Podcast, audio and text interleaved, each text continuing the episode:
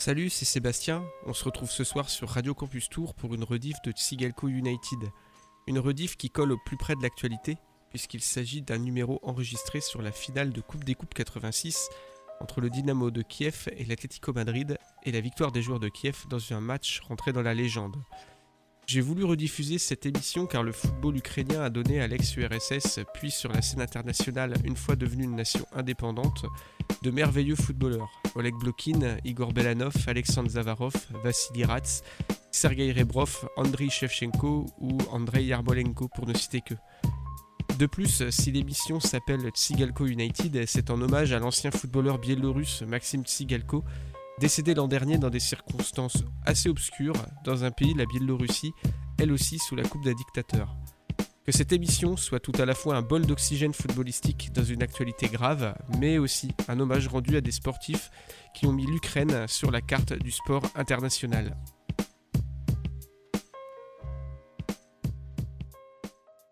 J'ai regardé la finale de la Coupe d'Europe des vainqueurs de coupe, la Coupe des Coupes 1986 entre le Dynamo de Kiev et l'Atlético Madrid. Alors je sais pas combien j'ai vu de matchs dans ma vie, ils sont nombreux. J'ai vu pas mal de matchs, mais je dois dire que quand j'ai vu celui-là, j'ai pris une énorme claque. Je l'ai revu même plusieurs fois et il m'a fait la même forte impression à chaque fois que je l'ai vu. J'en avais du coup entendu parler. Maintenant, je comprends pourquoi ce match est un match référence, un match historique, un match qui a marqué l'histoire du football. Donc, c'est de ça qu'on va parler aujourd'hui.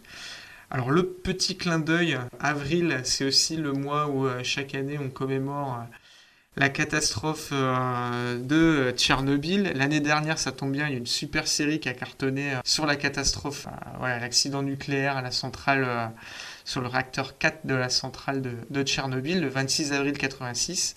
La finale qui a opposé le Dynamo Kiev à l'Atlético Madrid en 86 en finale de Coupe des Coupes, elle a eu lieu le 2 mai, donc quelques jours euh, après l'accident. Donc euh, petit clin d'œil du destin. Euh, voilà, dans la, même quinzaine, les Ukrainiens vivent la plus grosse catastrophe nucléaire de l'histoire et vivent aussi l'apothéose, l'apogée de leur football donc avec cette finale qui, a lieu au stade Gerland de Lyon.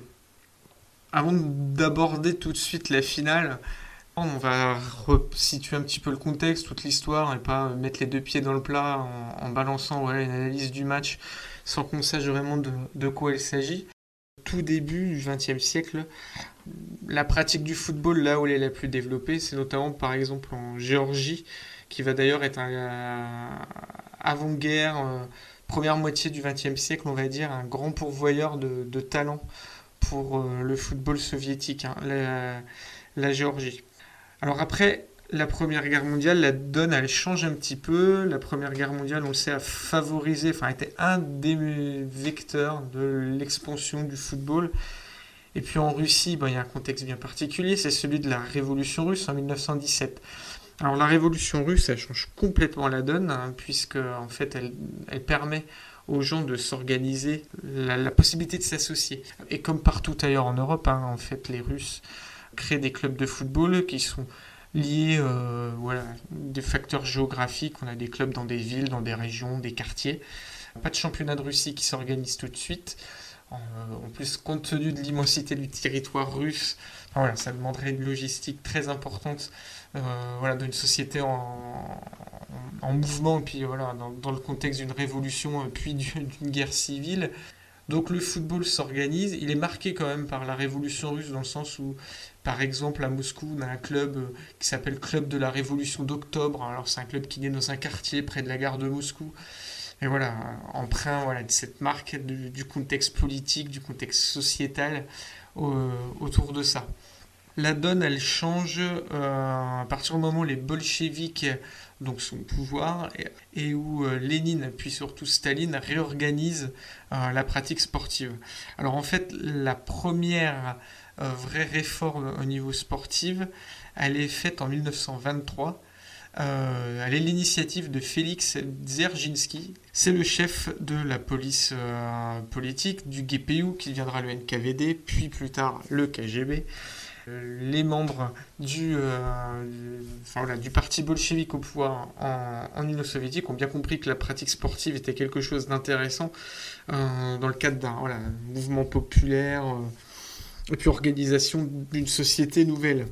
En 1923, Félix Dzerzhinsky crée une très grande association sportive dans tout l'Empire russe, puis enfin dans l'Union soviétique, qui s'appelle le Dynamo, l'association sportive Dynamo. Alors Dynamo, c'est un terme d'électricité. Euh, il y a l'idée voilà, de modernité, l'électricité. Hein. on sait que euh, le, Parti communiste au début en Russie, euh, Lénine lui-même, hein, personnellement, avait, avait dit que c'était quelque chose de très important de, faire euh, en premier, mettre l'électricité partout. Donc la société sportive Dynamo, dont euh, la devise est le pouvoir en mouvement, donc devise qui vraisemblablement a été trouvée par Maxime Gorky, hein, le grand écrivain, grand écrivain russe. Les couleurs de cette association sportive sont le blanc et le bleu, des couleurs qu'on associe euh, en physique euh, habituellement euh, à l'électricité. Et donc cette société sportive, elle est créée partout où il y a le siège de, du Parti communiste dans les différentes républiques qui, sont l'Union soviétique. Donc on a une société sportive Dynamo à Moscou, mais on en a une aussi à Petrograd, on en a une à Minsk, à Tbilissi, euh, à Brest, euh, Brest en Biélorussie, hein, euh, partout, voilà, sont créées des, des associations sportives dynamo. Et puis de la même manière, hein, après, c'est Staline notamment hein, qui, bien plus encore, avait impulsé cette idée-là en imposant à toutes les associations sportives de se mettre sous la tutelle d'une organisation d'État. Euh, et c'est ainsi euh, que des clubs vont se mettre sous la tutelle du ministère des Transports. C'est les clubs euh, qu'on connaît encore aujourd'hui sous le nom de locomotive, un des clubs voilà, qui vont fonctionner sous la direction des ministères des Transports et du rail. on a des clubs qui, se, qui s'appellent Spartak. Alors, notamment le Spartak Moscou. Alors c'est un fonctionnement un peu particulier. Ils sont sous la sous la tutelle des, syndicats, euh, des ouvriers agricoles. Alors, c'est un organisme d'État, mais qui a une certaine indépendance qui fait justement que le, Spartak Moscou euh, va faire figure un peu de club euh, à la fois rebelle et populaire. On a les clubs CSKA euh, qui sont les clubs de l'armée rouge, donc placés sous le ministère des Armées, et puis on a les clubs Torpedo, qui sont les clubs des, usines automobiles. Mais il y en a pléthore hein, comme ça. Hein. Il y a eu des clubs aussi Tractor, qui étaient les clubs placés sous la tutelle d'entreprises d'État de, fabrication de machines agricoles. Enfin voilà, on a des clubs neftochimiques, qui sont les clubs de l'industrie chimique. Enfin voilà, chaque fois, il y a un ministère de tutelle donc derrière l'État, et puis des associations sportives. L'association sportive Dynamo, elle va, elle va prendre de l'ampleur compte tenu du fait qu'elle est sous la tutelle du ministère de l'Intérieur, que donc elle représente d'autant plus l'État que c'est la, police politique qui est derrière tout ça. En fait, les joueurs de football du Dynamo étaient recrutés pour leur qualité footballistique, hein, bien sûr, mais ensuite étaient euh, salariés, étaient des employés de la police politique. Donc c'est ce qu'on appelle l'amateurisme marron. En fait, c'était euh, c'était des faux footballeurs amateurs. Officiellement, ils étaient salariés d'un ministère. En réalité, euh, ils s'entraînaient autant que les footballeurs professionnels en Europe de l'Ouest. mais voilà, une fois, deux fois par semaine, le soir après les entraînements, ils allaient travailler dans la police politique. Alors pour certains, euh, ça s'apparente plus ou moins de l'emploi fictif. Euh, pour certains, par contre, euh, voilà, il y a eu une implication certaine au sein de la police politique, y compris dans ses plus basses œuvres. Il y a certains grands footballeurs des années 50 de l'époque stalinienne en tout cas, qui sont autant connus pour leur qualité sur le terrain, mais que pour avoir euh, torturé, voire même exécuté euh, des opposants politiques. Quoi. Alors celui qui en plus va être à l'origine de tout ça, c'est Lavrent Tiberia, hein, l'homme fort de Staline, son, homme de confiance, géorgien, comme Staline, qui est euh, chef des services secrets, et qui euh, va être lui-même à l'origine de la euh, structuration en un vrai club pro du Dynamo de Tbilissi. À l'époque d'ailleurs, le Dynamo de Tbilissi jouait même dans le stade Lavranti Beria. Donc c'est dans ce contexte-là hein, que le Dynamo Kiev il est créé. Donc lui il était sous la tutelle ben, de la police politique du GPU puis du NKVD, mais dans ses bureaux de, de Kiev. Alors, le grand mythe fondateur du Dynamo de Kiev, c'est euh, l'occupation nazie de l'Ukraine. Euh, alors, sous fond voilà, de récupération politique, de euh, régionalisme ukrainien, il y a plein de choses qui, qui s'emboîtent là-dedans. En fait, après-guerre, une rumeur, puis toute une histoire a été racontée autour du Dynamo Kiev, comme quoi un match aurait été joué contre une équipe de soldats allemands euh, dans, au stade de Kiev, euh, avec une volonté des autorités euh, d'occupation nazie voilà, de montrer à la population que la vie continuait, qu'il y avait des matchs de foot et que lors de ce match, il avait été dit aux joueurs du Dynamo de Kiev que s'ils battaient les Allemands, ils seraient exécutés. Évidemment, le Dynamo Kiev a gagné. Hein. C'était déjà une très grande équipe du RSS et que donc les joueurs ont été fusillés à l'issue du match. Alors ça, euh, ça a fait l'objet d'une propagande, il y a même une statue à la mémoire des joueurs à l'entrée du stade euh, du Dynamo de Kiev.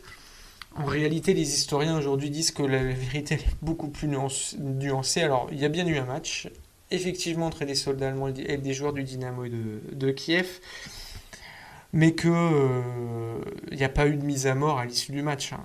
Que c'est un peu plus tard, dans les mois qu'on suivi, effectivement, il y a des joueurs du Dynamo Kiev qui étaient des, partisans, qui étaient euh, dans la résistance contre les Allemands. Certains se sont fait prendre, certains ont été euh, effectivement torturés, mais c'est pas lié directement au match. Quoi. Enfin, toujours est-il que le Dynamo Kiev jouit de cette aura en Ukraine et euh, que dès les années 50, euh, c'est un très grand club du football soviétique.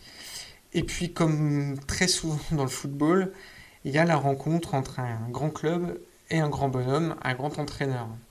Le grand entraîneur, et puis ça nous concerne pour le match du 86, hein, c'est Valéry Lobanovski. Valéry Lobanovski, c'est un ancien joueur du Dynamo Kiev, un ancien très bon joueur du Dynamo de Kiev, qui est euh, d'abord il est ingénieur en thermodynamique, comme beaucoup de grands sportifs, euh, donc en Union soviétique il n'est pas professionnel, il ne vit pas de son sport, hein, il fait d'autres choses à côté. Donc lui, dans son cas, il est ingénieur en thermodynamique, euh, et puis il devient entraîneur du Dynamo de Kiev, avec lequel il va s'inscrire rapidement, enfin va se faire rapidement un, un, nom, et puis surtout un palmarès, puisqu'il y a une victoire en Coupe des Coupes déjà en 1975 contre les Hongrois de Ferencváros.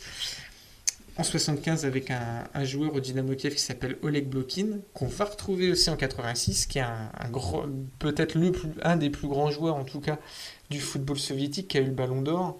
Euh, et Valéry Lobanovski, euh, dès les années 70, euh, il va marquer le football soviétique de son empreinte. Alors, faut comprendre, le football soviétique, jusqu'à cette époque-là, il est obsédé par l'idée que son football doit forcément être à l'image de sa société, quelque chose de, euh, singulier.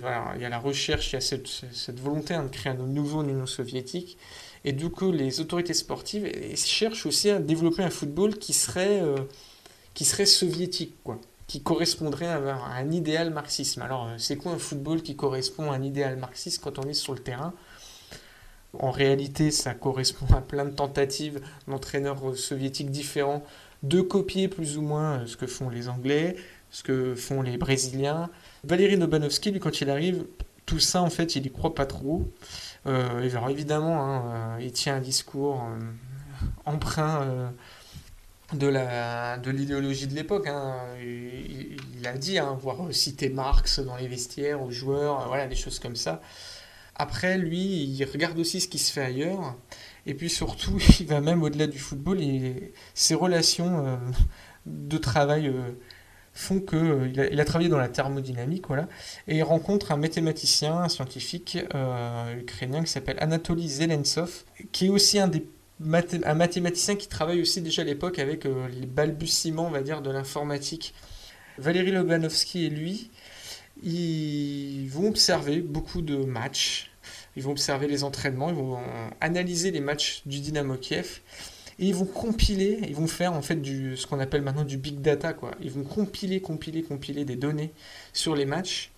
Ils vont euh, rentrer ça. Alors après, j'ai pas le détail technique. Euh, j'ai pas eu accès à ça. Je suis pas, suis pas suffisamment calé en mathématiques pour comprendre comment tout ça fonctionne. Mais en gros, ils vont avoir des résultats euh, quasi scientifiques sur ce qu'ils ont observé et ils vont en déduire que euh, il y a trois grands principes dans le football, que le premier principe est d'avoir des défenseurs libres, c'est-à-dire capables de jouer court ou de jouer long, vers des attaquants rapides et techniques, que le deuxième principe, c'est de faire un pressing très haut et constant, et que le troisième principe, c'est de mettre beaucoup d'intensité physique dans le match et de savoir être patient. Alors sous-entendu, savoir laisser euh, le ballon à l'adversaire, pour mieux l'observer, comprendre ce qu'il veut en faire, quelles sont ses faiblesses, pour mieux contrecarrer ses plans. Valérie Lobanovski, en une phrase, il disait Moi, mon football, c'est rendre le terrain grand quand on attaque, petit quand on défend. C'est un des principes qui va aussi être euh, repris par Johan Cruyff. Alors, lequel des deux reprend l'autre, on ne sait pas, mais en tout cas, voilà, euh, il y, a une grosse similitude. D'ailleurs, Valérie Lobanovski dit s'être largement inspiré aussi du football hollandais, euh, du football total, auquel il va donner un poil plus de verticalité et d'intensité physique. L'ordinateur leur dit aussi qu'une équipe qui fait 15 à 18% d'erreurs, c'est-à-dire 15 à 18% de ballons perdus sur la somme des ballons euh, mis en jeu par l'équipe, cette équipe-là ne peut pas perdre. Voilà, ça correspond à une maxime que Valérie Dubanowski avait dit aussi, qui était que l'improvisation était le niveau suprême de l'organisation. C'est-à-dire, voilà, tout est préparé, on sait vers où on va. Maintenant, reste à mettre en, musique la, partition préalablement écrite, une grande technique, du physique. Et voilà, ça laisse place à l'improvisation, tout en gardant une certaine organisation. Donc Valérie Lobanovski, voilà, euh, il a déjà de la bouteille quand... Euh, après avoir déjà gagné des titres avec le Dynamo dans les années 70, quand arrivent les années 80. On va se faire une première pause musicale avant de parler de la, du fameux match de 86. Let's go back to your childhood.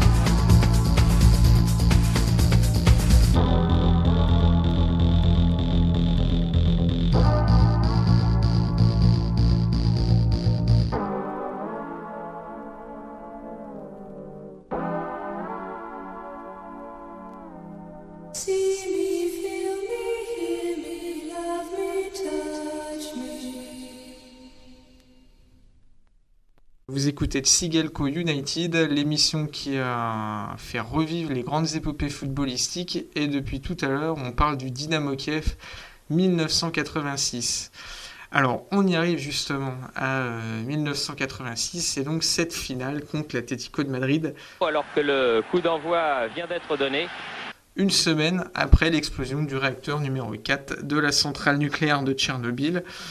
Donc les joueurs, eux, ils étaient euh, déjà arrivés en France euh, au moment où ça s'est passé. Euh, des années plus tard, les joueurs disent qu'en fait, ils n'étaient pas trop au courant, enfin, qu'ils ont bien vu qu'en France, on, parlait de la catastrophe. Alors, avec le, fait qu'il faut quand même rappeler qu'en France, on en parlait, mais avec une certaine hypocrisie aussi, puisque, comme vous le savez, le nuage n'a pas passé la frontière. Et voilà, qu'il y avait une information qui était filtrée. Alors cette finale, c'est quoi? C'est la finale de la Coupe des Coupes. Alors pour ceux euh, qui sont euh, qui sont nés après 1999, puisque la dernière édition a eu lieu en 1999, c'était une euh, coupe européenne qui opposait les vainqueurs des coupes nationales entre eux. C'était la C2, c'est pour ça que l'Europa League d'ailleurs a toujours l'intitulé C3, puisqu'en fait dans l'ordre des coupes européennes, la Ligue des Champions est donc la numéro 1, la C2 donc c'était la Coupe des Coupes et la Coupe UEFA la C3. Donc c'est la finale de la Coupe des Coupes. Euh, elle oppose le Dynamo de Kiev à l'Atlético de Madrid. Au stade Gerland de Lyon qui venait euh, juste euh, d'être rénové en vue juste enfin qui venait d'être rénové puisqu'il y avait eu l'Euro 84 deux ans auparavant. L'Atlético Madrid, c'est une valeur sûre, enfin ça, a toujours été une valeur sûre du foot espagnol. Hein. c'est une équipe qui dans les années 80 voilà, et et jouent les trois premières places euh, en Liga. Ils ont eu euh, comme entraîneur Menotti, ça n'a pas fonctionné. Et en 86, euh, c'est Luis Aragonés, grand, ancien très très grand joueur de l'Atlético de Madrid, grand bonhomme du football espagnol qui est sur le banc. Alors en 86, il vient de perdre, euh, il vient de perdre un très bon joueur. Il vient de perdre Hugo Sanchez, l'attaquant mexicain qui a fini plusieurs fois meilleur buteur du championnat espagnol, qui vient de partir justement euh, chez le rival au Real.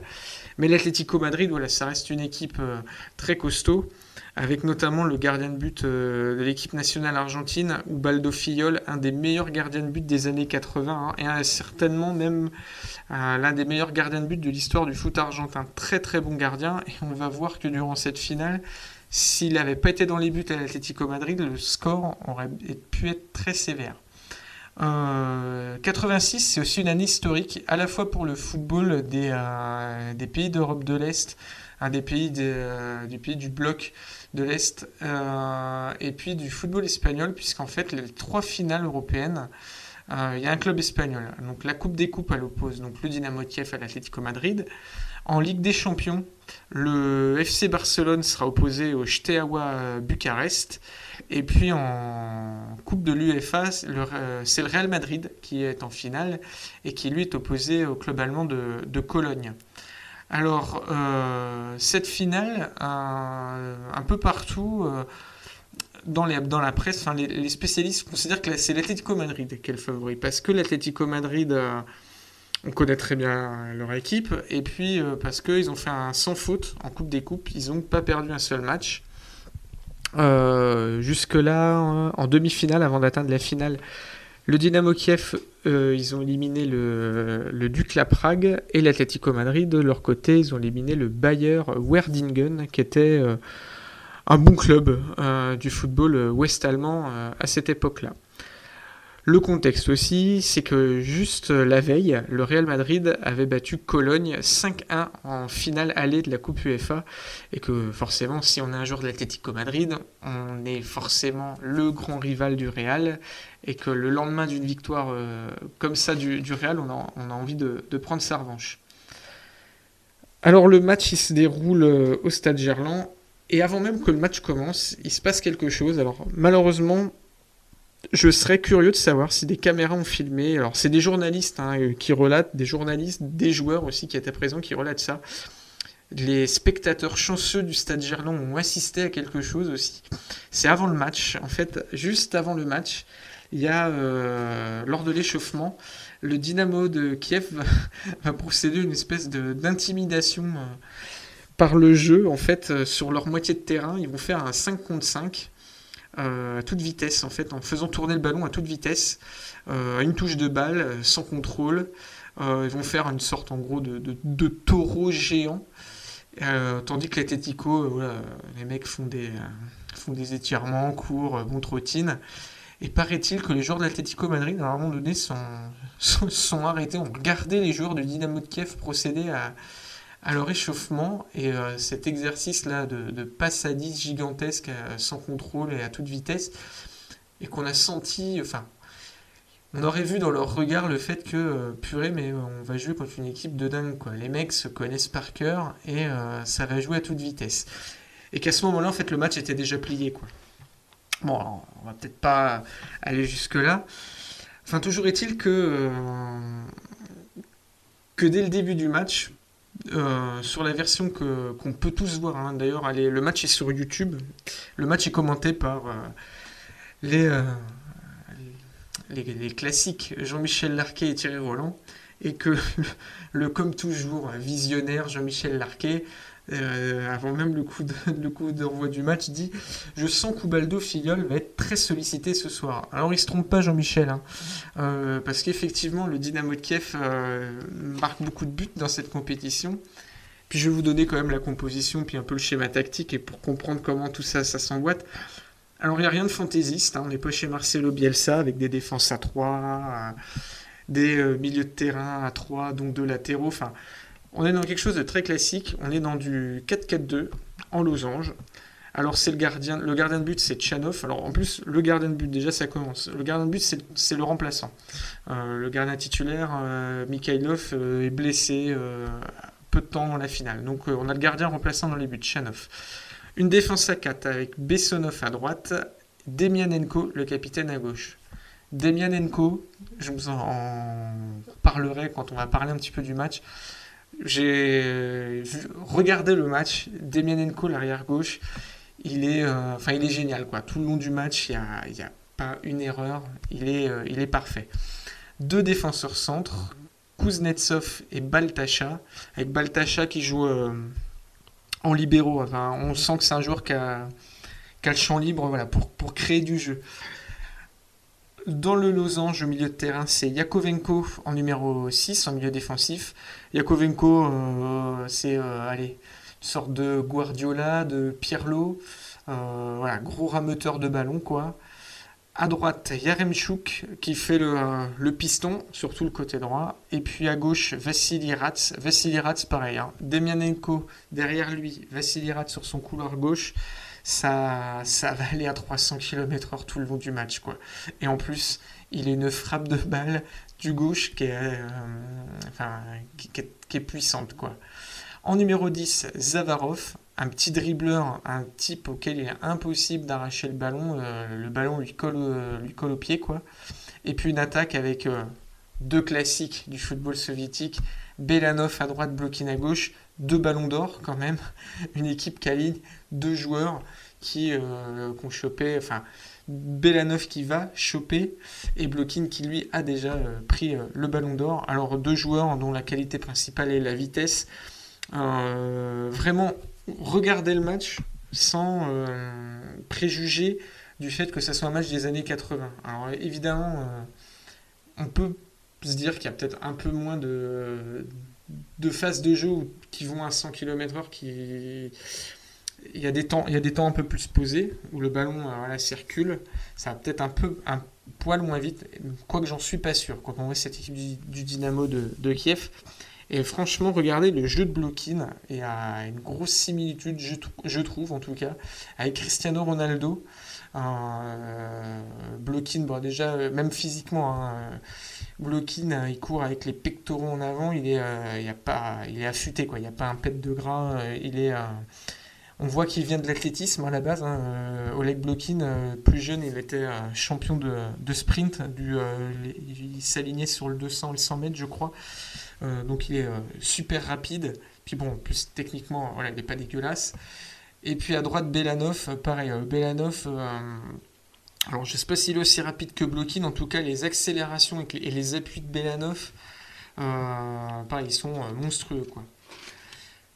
Et dès le début du match, en fait, le Dynamo Kiev met le pied sur le ballon. Et en fait, l'Atlético Madrid boit le bouillon durant toute la première mi-temps.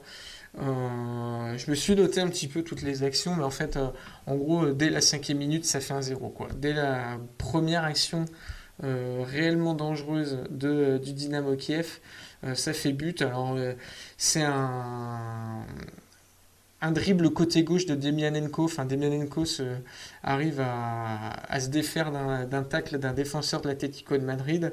Belanov reprend le ballon c'est Filleul qui repousse, ça, enfin, voilà, ça revient sur la tête de, de Zavarov qui marque, ça fait 1-0. Euh, et il y a un moment où il marque 1-0, Jean-Michel Larquet dit Normalement, le, Dynamo Kiev euh, devrait en marquer 3 ce soir s'il respecte sa moyenne. Puisque en fait, il avait calculé qu'effectivement, Dynamo Kiev avait, euh, dans cette compétition, marqué la plupart du temps 3 buts. Enfin, c'était le tarif maison du Dynamo Kiev dans cette compète. Ben, on va voir qu'à la fin du match, l'arcade avait eu tout juste, encore une fois. Euh, enfin, sinon, voilà, toute la première mi-temps, c'est euh, un jeu qui part, qui part de derrière. Alors, Tchanov, le gardien, il balance jamais devant. il donne toujours le ballon à ses deux défenseurs centres, Kuznetsov et Baltacha. Et notamment Baltacha, que je trouve très très bon. Quoi. Enfin, il, joue, il alterne jeu court, jeu long. Euh, et puis il balance pas depuis euh, sa surface. C'est-à-dire que les deux défenseurs centres du Dynamo Kiev, ils sont quasiment au milieu de terrain. Donc un pressing, euh, enfin avec un, bloc équipe qui est super haut. Donc l'Atlético de Madrid derrière, ils sont ligne sur ligne, collés les uns sur les autres. Ils ont, ils ont pas, ils ont pas d'air en fait. C'est le Dynamo Kiev qui impose sa, son occupation du terrain. donc ça part de derrière, ça part souvent du côté gauche avec Demianenko euh, qui joue côté gauche mais qui est droitier, parce que la plupart du temps je l'ai vu jouer pied droit. Mais en tout cas, Demianenko et Rats qui dédoublent, mais à, tout va.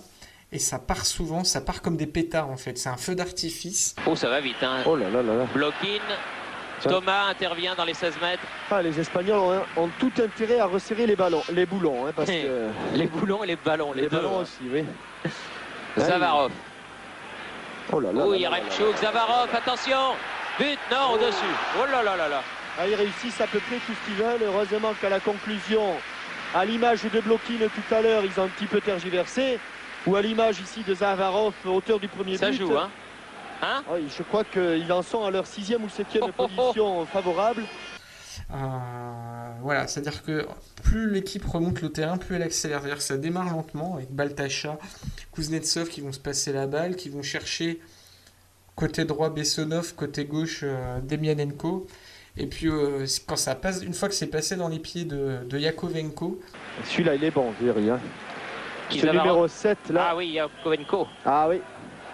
Alors lui, il redistribue le jeu à la, vitesse de l'éclair sans contrôle et à ce partir de là, ça part à toute vitesse. Oh là là, oh là là, c'est parti. à Blokin, qui n'est évidemment pas hors jeu puisqu'il est parti de derrière. Centre deuxième poteau. Coup de tête de Clemente. Oh, et ballon bien sorti par Julio Prieto. C'était chaud. Ça part sur les ailes.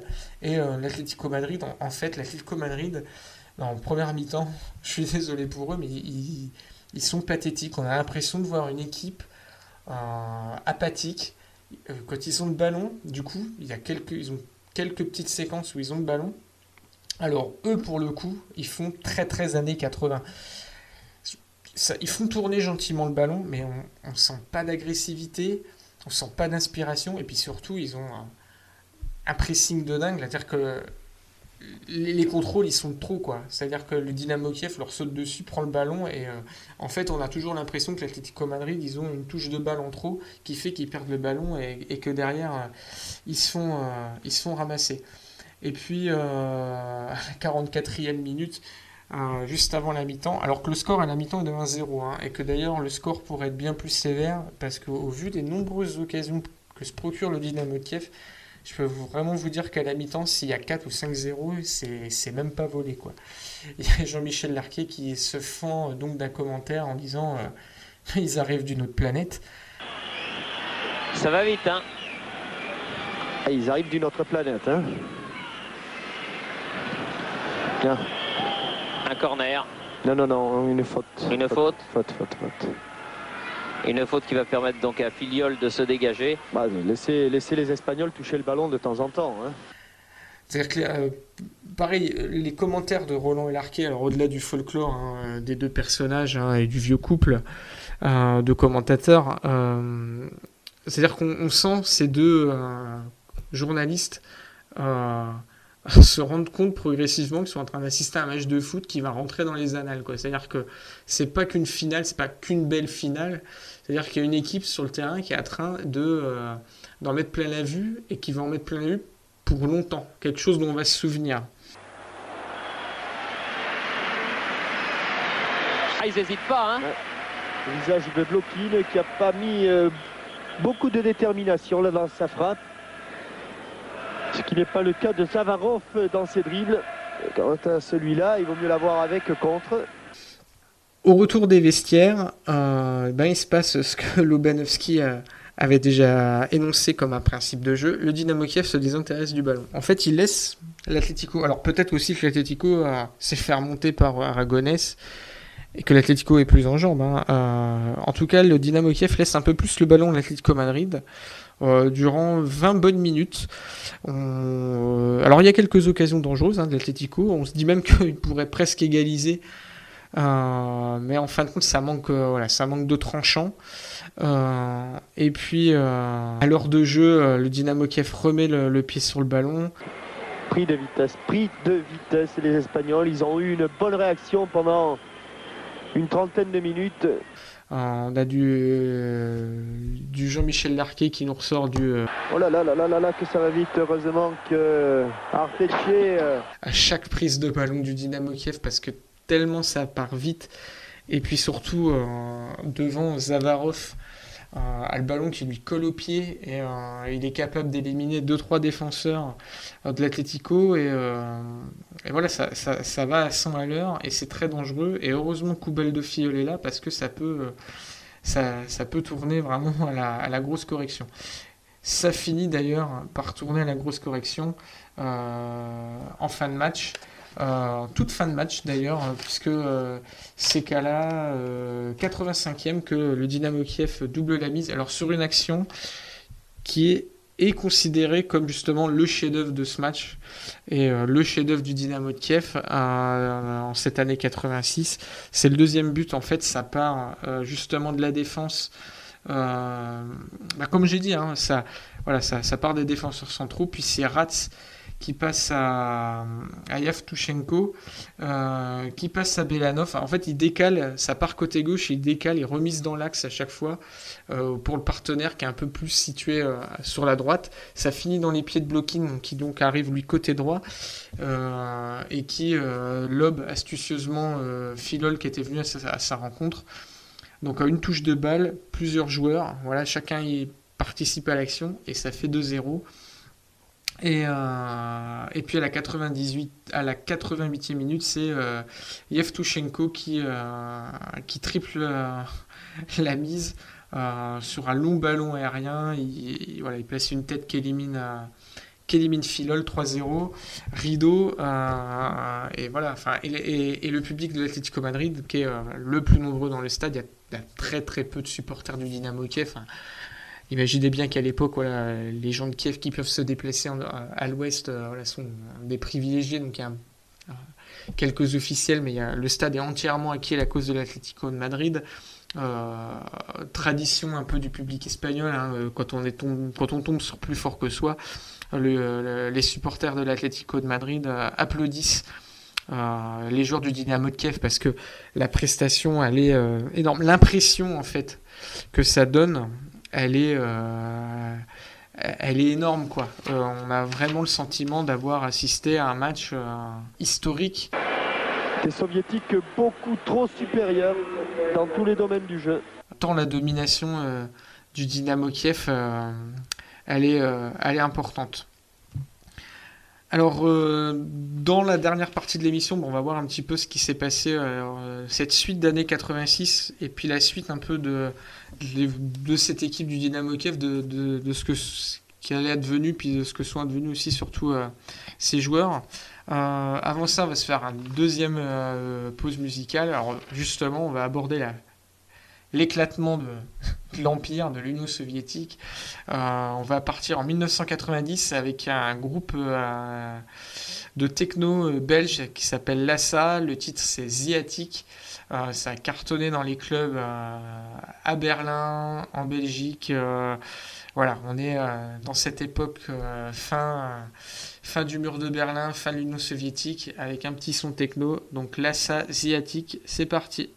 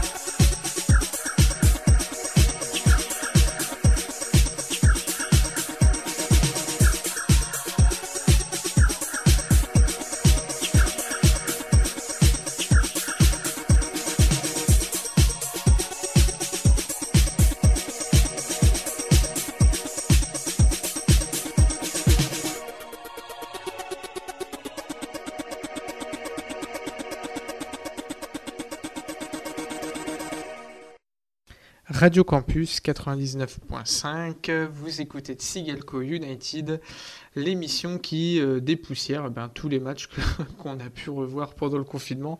Bon, en temps normal, de toute façon, nous, on dépoussière les, euh, les bons matchs qu'il faut avoir vus, les grandes épopées sportives, confinement ou pas. Euh, aujourd'hui, on, est, eh ben, on est en Ukraine, on est à, à Kiev Enfin là, on était à Gerland, au stade euh, de Lyon, où le Dynamo Kiev vient de coller 3-0 à l'Atlético Madrid en finale de la Coupe des Coupes. Euh, et puis, euh, ben, on est en 86, donc la centrale de Tchernobyl. Voilà, on est dans cette atmosphère de fin de l'Union soviétique. Enfin, pas tout de suite, parce qu'en 86, il y a aussi une Coupe du Monde au Mexique, dans laquelle 9 joueurs du Dynamo Kiev participent dans la sélection soviétique. Bon, ce qui est énorme. Hein. Euh, alors après, les compositions des équipes d'Union soviétique elles répondaient souvent quand même à, des enjeux qui étaient euh, institutionnels. Euh, voilà, tel joueur du Dynamo, enfin tant de joueurs du Dynamo de telle ou telle équipe, en fonction aussi voilà, de, la, de la météo. Au, sein du Parti communiste et de qui tirait les ficelles. Euh, en tout cas, ça fait 9 joueurs en sélection. Une équipe d'Union soviétique en 86 qui fait euh, figure d'outsider, de, très très bon outsider, parce qu'après la démonstration de la, finale contre l'Atletico, euh, avec 9 joueurs en sélection, on s'attend à ce que l'Union soviétique pratique un, bon football au Mexique, d'autant plus que l'entraîneur de l'équipe nationale, ben, c'est Valéry Lobanovski, l'entraîneur du Dynamo de Kiev.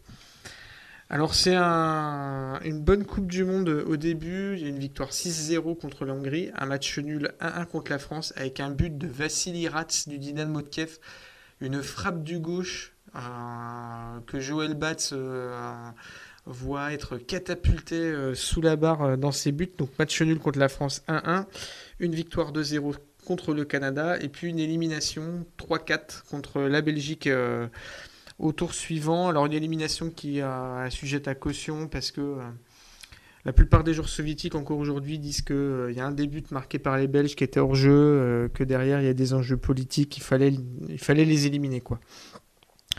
Enfin, toujours est-il que à l'issue de cette compétition, Igor Belanov récupère le ballon d'or. Alors plus pour c'est un, voilà, c'est un peu un, ballon d'or qu'on lui donne à lui à titre individuel, mais euh, voilà, qui récompense quand même le collectif à la fois du Dynamo de Kiev et de l'équipe de l'Union soviétique. Et puis cette équipe a poursuivi euh, sa route, on va dire, jusqu'à euh, c'était un peu le champ du signe en fait, 86. Ça poursuit quand même sa route jusqu'à l'Euro 88 où elle atteint la finale où euh, on sait voilà, qu'ils se font battre par les Pays-Bas avec euh, cette fameuse reprise de volée euh, stratosphérique de Marco van Basten. Et puis après, voilà, après c'est la fin, à la fois de l'équipe soviétique et puis c'est le, déclin amorcé de, toute cette génération. alors, on va les reprendre un peu tous les joueurs. Par exemple, Blokin, euh, bon, en 86, il a déjà 30 ans passés. Enfin, il va terminer sa carrière hein, au Vorwärts Ster, c'est une petite équipe du championnat d'Autriche. Donc euh, voilà, petite fin de carrière. Il va devenir sélectionneur de l'équipe d'Ukraine dans les années 2000, notamment euh, lors de la Coupe du Monde 2006. Il est sélectionneur.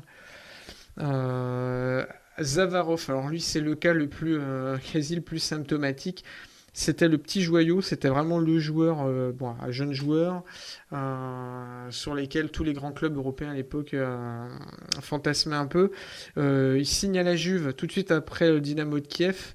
Euh, pour succéder à Michel Platini, alors héritage un peu lourd, eh ben ça rate dès la, première saison. Il joue quand même, il, joue quand même pas mal, mais bon voilà, les, les, les, perfs sont pas à la hauteur.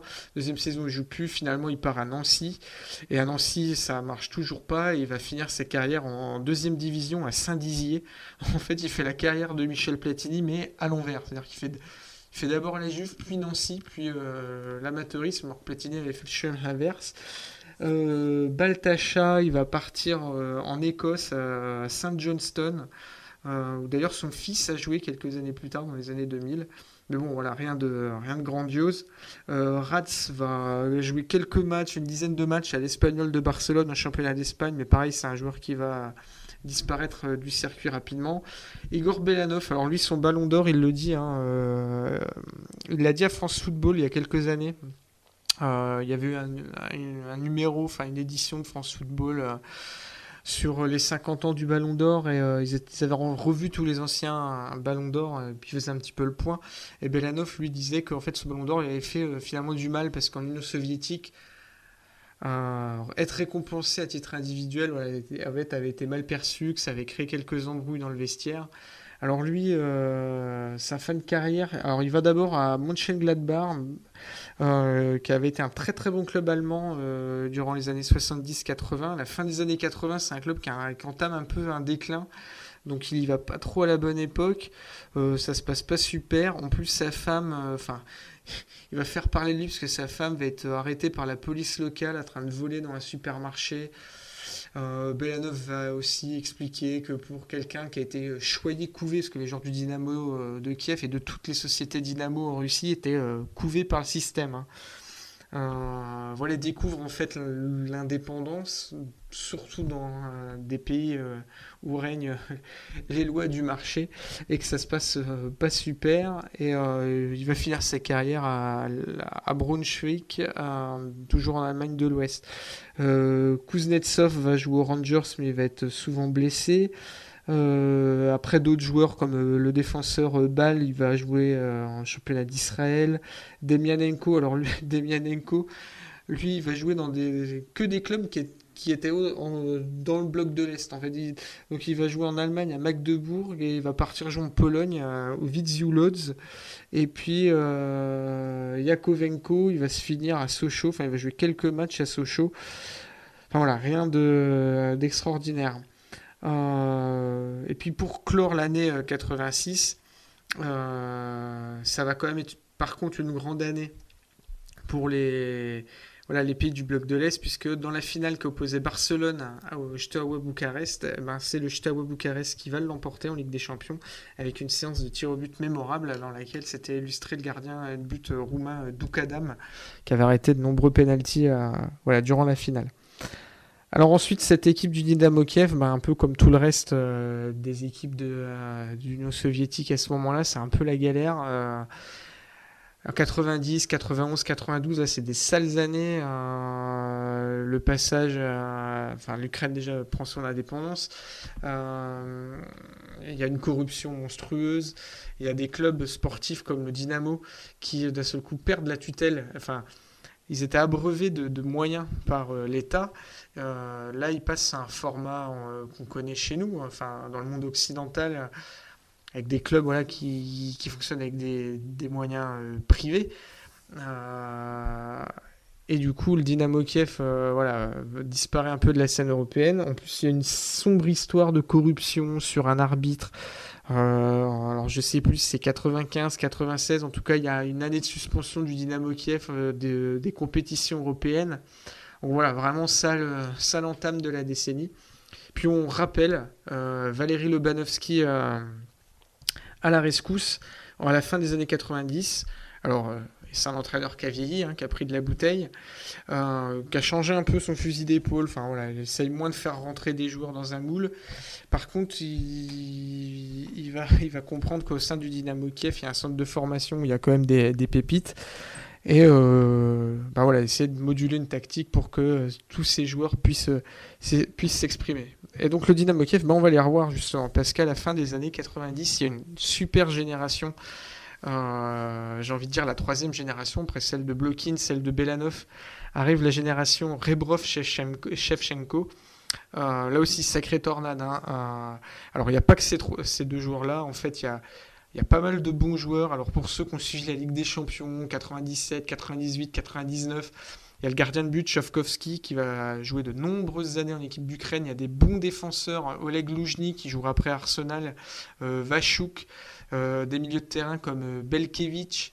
Euh, et puis bah, un duo d'attaquants mythiques, quoi. Rebrov, Sergei Rebrov, un petit attaquant qui tourne autour de Andrei Shevchenko, qui est un véritable aspirateur à ballon, qui est peut-être avec Ronaldo, le Brésilien, hein, l'attaquant emblématique de cette croisée des chemins fin des 90, début 2000. Et puis ben, le Dynamo Kiev, à cette époque-là, c'est une demi-finale de Ligue des Champions. En, en 99, ils sont éliminés par le Bayern, euh, qui lui se fera, battre en finale par Manchester. Euh, mais voilà, la, la, boucle est bouclée en tout cas parce que Shevchenko récupère le ballon d'or au début des années 2000. Euh, Lobanovski peut, se targuer d'être le seul entraîneur à avoir formé trois ballons d'or, euh, Oleg Blokin, Igor Belanov, Andrei Shevchenko et le Dynamo Kiev aussi, d'avoir formé trois ballons d'or. Il y a peu de clubs qui ont réussi à cet exploit. Donc voilà un petit peu pour euh, l'empreinte euh, du Dynamo Kiev sur, euh, sur le football européen. Et puis bon voilà, on, a longuement parlé de ce match de 1986. Vraiment un match que je vous conseille de voir. C'est vraiment un régal. Et puis petite Madeleine de Proust, un peu des années 80 avec les commentaires de, Roland Elarquet, le stade Gerland, des joueurs comme Filol à l'Atlético, puis voilà, les virtuoses soviétiques sur le terrain. Euh, pour aller plus loin, ben, je ne saurais vous conseiller euh, de lire le livre de Paul Dietschi, Histoire du football. C'est paru en 2010. Paul Dietschi, c'est un historien. Euh, il y a toute une première partie justement sur l'essor du football en Europe et ce que je disais au début d'émission sur euh, le football, la révolution industrielle, l'urbanisation, il, y a tout un chapitre là-dessus, c'est assez intéressant. Euh, il y a un très bon documentaire qui a été produit par la chaîne Toute l'Histoire qui s'appelle Le football, l'arme ultime du KGB. C'est aussi sur YouTube. Très bon documentaire sur euh, justement la société sportive Dynamo. Et puis, bah, les, enjeux politiques autour à l'époque de Staline avec le Dynamo de Moscou et, le Dynamo de, Tbilissi. Le Dynamo Kiev est un petit peu moins présent, mais en tout cas, voilà, ça, permet de s'imprégner un peu de, de, cette ambiance. Et puis, euh, eh bien, oui, le site Football Ski, euh, pour tous ceux qui ont envie euh, de vivre l'actualité voilà, plus récente du football dans les, les anciennes républiques de l'Union soviétique. Très bon site, il y a vraiment des, articles très fouillés, très intéressants. Quant à nous, ben, on va se quitter déjà en musique, on va s'écouter. Euh, je pouvais pas me passer d'un petit son euh, rap, quoi. Donc, euh, on va s'écouter Gangstar, Moment of Truth. C'est l'album éponyme de 1998. Un moment de vérité. Un moment de vérité pour Dynamo Kiev, c'est 86 à Gerland, une semaine après Tchernobyl le 3-0 contre l'Atletico, un grand moment de vérité du football. Et euh, nous, on se retrouve ben, très bientôt, le mois prochain, euh, déconfiné en direct des studios de Radio Campus 99.5. Euh, je pense qu'après une émission qu'on a faite sur Amsterdam, là une émission sur Kiev, j'ai envie d'un peu de soleil. Alors j'ai pas encore choisi, on ira où on ira en Colombie, à la croisée voilà, des années 80 et 90. Il y a plein de choses intéressantes sur le football colombien à ce moment-là. Où je nous enverrais bien du côté d'Athènes, une belle capitale qui, respire le foot aussi. C'est soleil, c'est euh, sympa. Donc eh ben, moi je vous dis euh, au mois prochain. Et puis eh ben, on s'écoute Gangstar, Moment of Truth. No matter where we face, we must face the moment of truth, baby.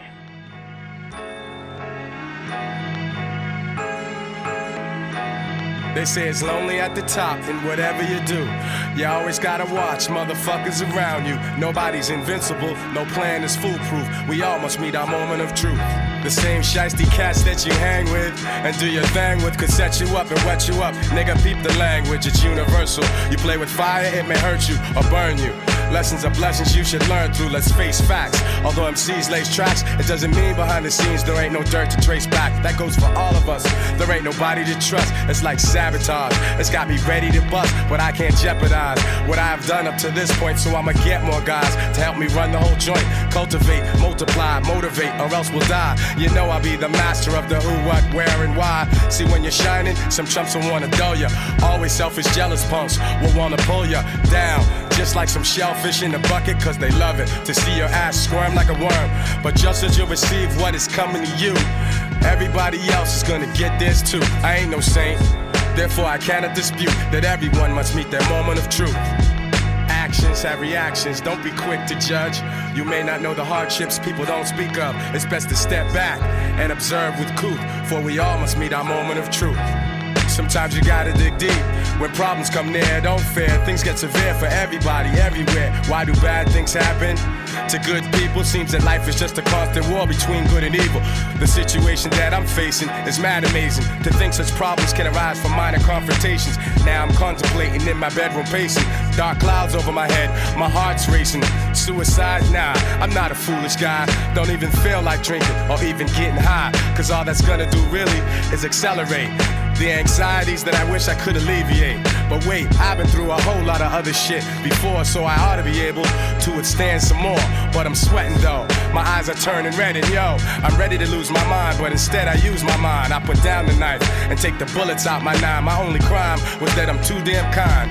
And now some scandalous motherfuckers wanna take what's mine, but they can't take the respect that I've earned in my lifetime. And you know they'll never stop the furious force of my rhymes. So, like they say, every dog has its day, and like they say, God works in a mysterious way. So I pray, remembering the days of my youth as I prepare to meet my moment of truth, truth.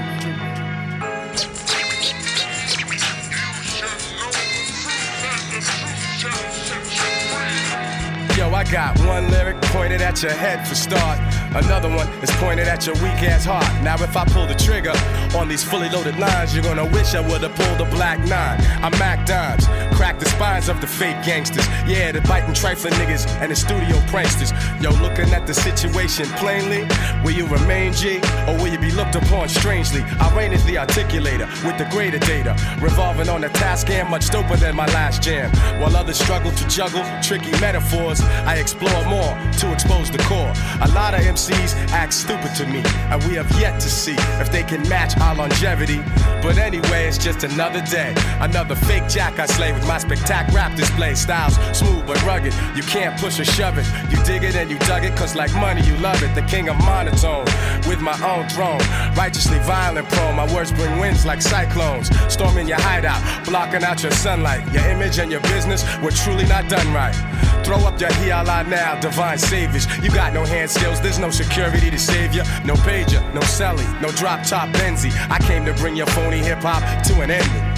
My art of war will leave you sore from the abuse, cause you must meet your moment of truth.